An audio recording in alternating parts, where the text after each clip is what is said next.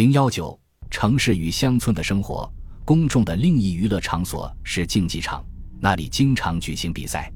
它也保留了原有的规模和功用，尽管当时最受欢迎的活动是观看赛车比赛，为自己的队伍喝彩，而该运动无法在狭小的空间中进行。公共街道上的那些涂鸦，印证了以弗所人对蓝、绿两个竞技党的狂热情绪。他们的竞技活动估计是在城市中心之外的露天场所进行的。赛车场是个规模宏大的建筑，没有几个城市能够负担得起。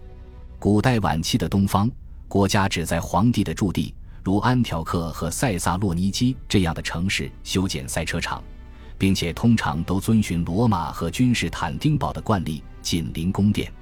不过，叙利亚。巴勒斯坦和埃及等地的城市也利用一些原有建筑物举行赛车比赛。最后，以弗所还是基督教信仰的中心城市，城里最重要的大教堂是敬献给童真女玛利亚的。这座巨大的巴西利卡式建筑有七十五米长，有中心庭院和紧邻主教居所的洗礼堂。所有这些建筑物都是先前宏伟的哈德良神殿的一个侧翼。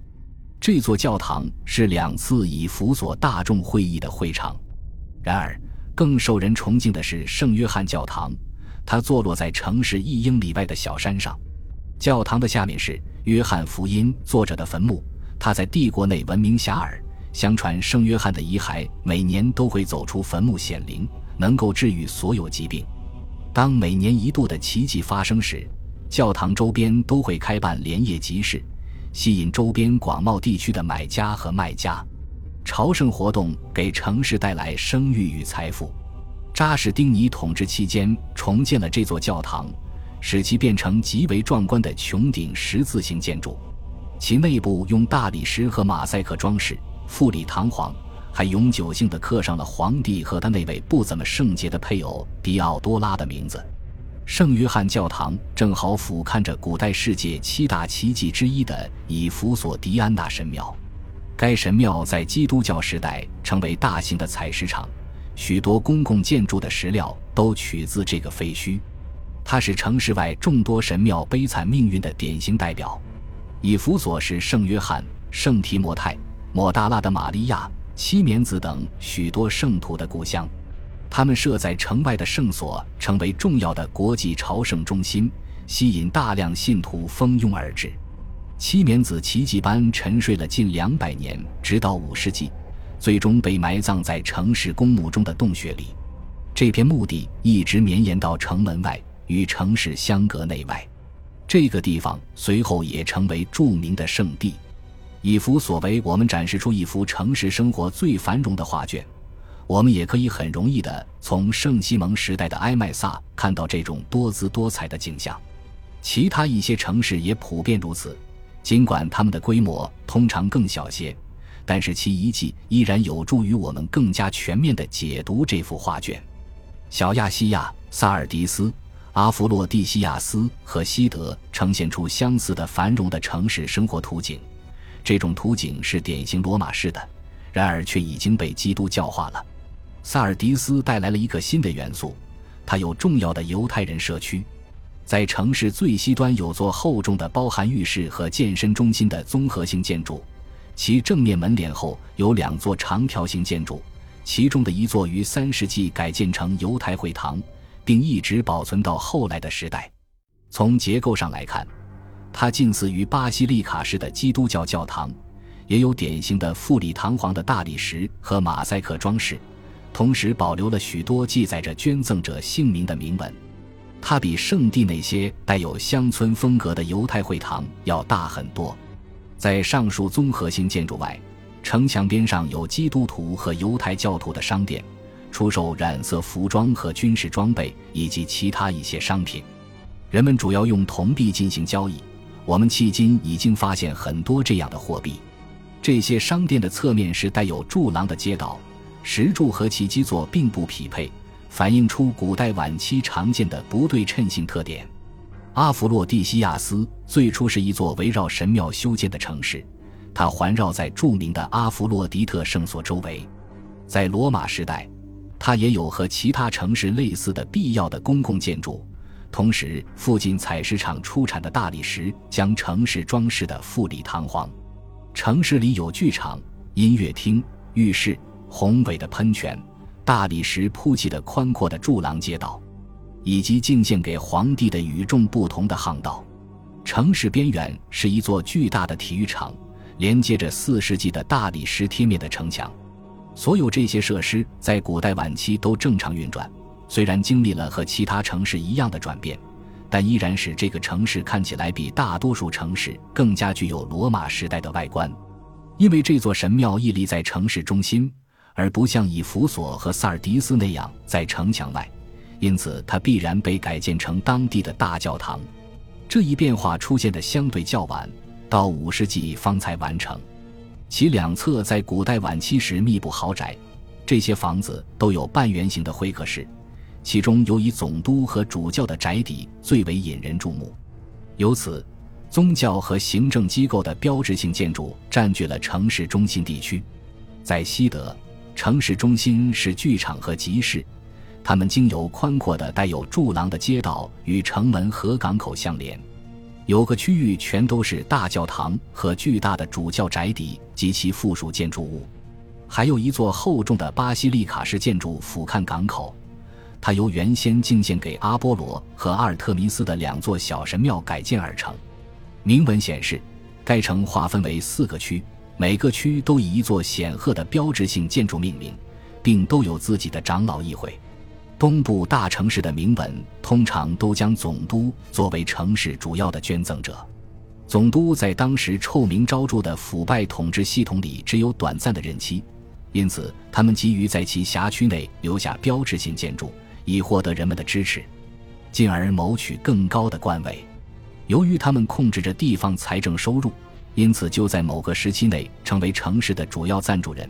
当时地方议会已经贫困无力，而罗马私人捐赠的传统也早已名存实亡。总督在其居住的城市最为活跃，因此像以弗所、萨尔迪斯或阿弗洛蒂西亚斯这样的城市得以欣欣向荣。与此同时，其他城市得到的捐赠却远不及这些城市。当时的法律明文斥责总督们将小城市的石料和装饰品移送到其首府的行为。像西德这样的城市，因为是都主教的驻节地，因此也得到政府的慷慨捐助。其他城市则为我们提供了不同发展方向的细节。例如，在雅典，三世纪的蛮族入侵导致该城市规模大为缩减。只相当于古代时期的一小部分而已。最终，人们将此时依然声望卓著的哲学学院，它长久以来就是多神教信仰的中心，改建为其他建筑。这些建筑到六世纪才最终变为基督教教堂。而此时，塞萨洛尼基依然十分繁荣，这多亏其坚固的城墙和地区首府的地位。该城有一整片区域都是加勒里乌斯皇帝的宫殿及其附属建筑，包括一个巨大的圆形神殿、一座凯旋门和一个赛车场。之后，这座城市成了伊利里亚大区首府，由此进入大兴土木的时代。该城重建和扩建了城墙，建造了两座大型的巴西利卡式教堂，其中的一座是献给圣迪米特里的，它成为重要的朝圣中心。同样，在菲利皮城也兴建起新的大巴西利卡式教堂，其中一些的样式非比寻常。有一座装饰豪华的八角形大教堂被敬献给使徒保罗。和西德一样，菲利皮城也成为宗教崇拜的中心。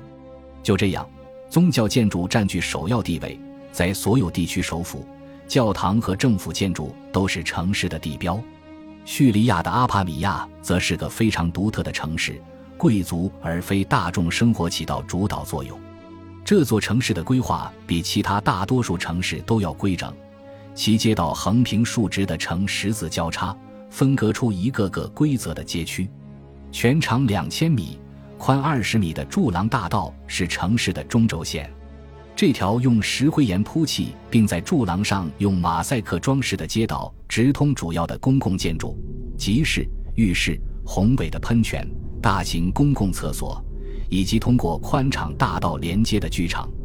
两条大道周边商铺林立，其交汇处的标志性建筑是巨大的圆形教堂。教堂用整齐的大理石装饰，看起来似乎是阿帕米亚最重要的圣物——极真十字架上的一个碎片的保存圣所。它的对面是大型的教堂，交汇处附近则是主教铸结的大教堂。后者的入口前有一道引人注目的楼梯和带有柱廊的庭院。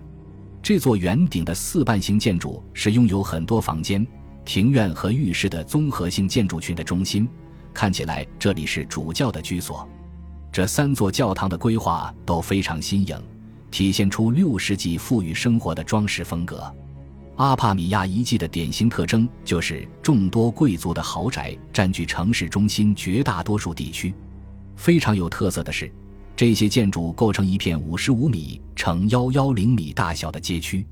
豪宅都采用完全独立封闭的结构，每座豪宅内部都有自己的庭院。这些豪宅朝向街道的外墙没有门窗，而通过其大门入口也很难看到里面究竟是什么样子。带有柱廊的主庭院侧翼建有半圆形会客室和宴会厅，这表明娱乐成为贵族生活的中心内容。一楼较小的房间大概是仆人的住处或储藏室。豪宅内完全没有厨房、浴室和厕所这样的功能性房间，卧室很明显是在楼上。大教堂旁边的一座大型豪宅有三个半圆形大厅和许多较小的房间，它有可能是总督的居所。恭喜你又听完三集，欢迎点赞、留言、关注主播，主页有更多精彩内容。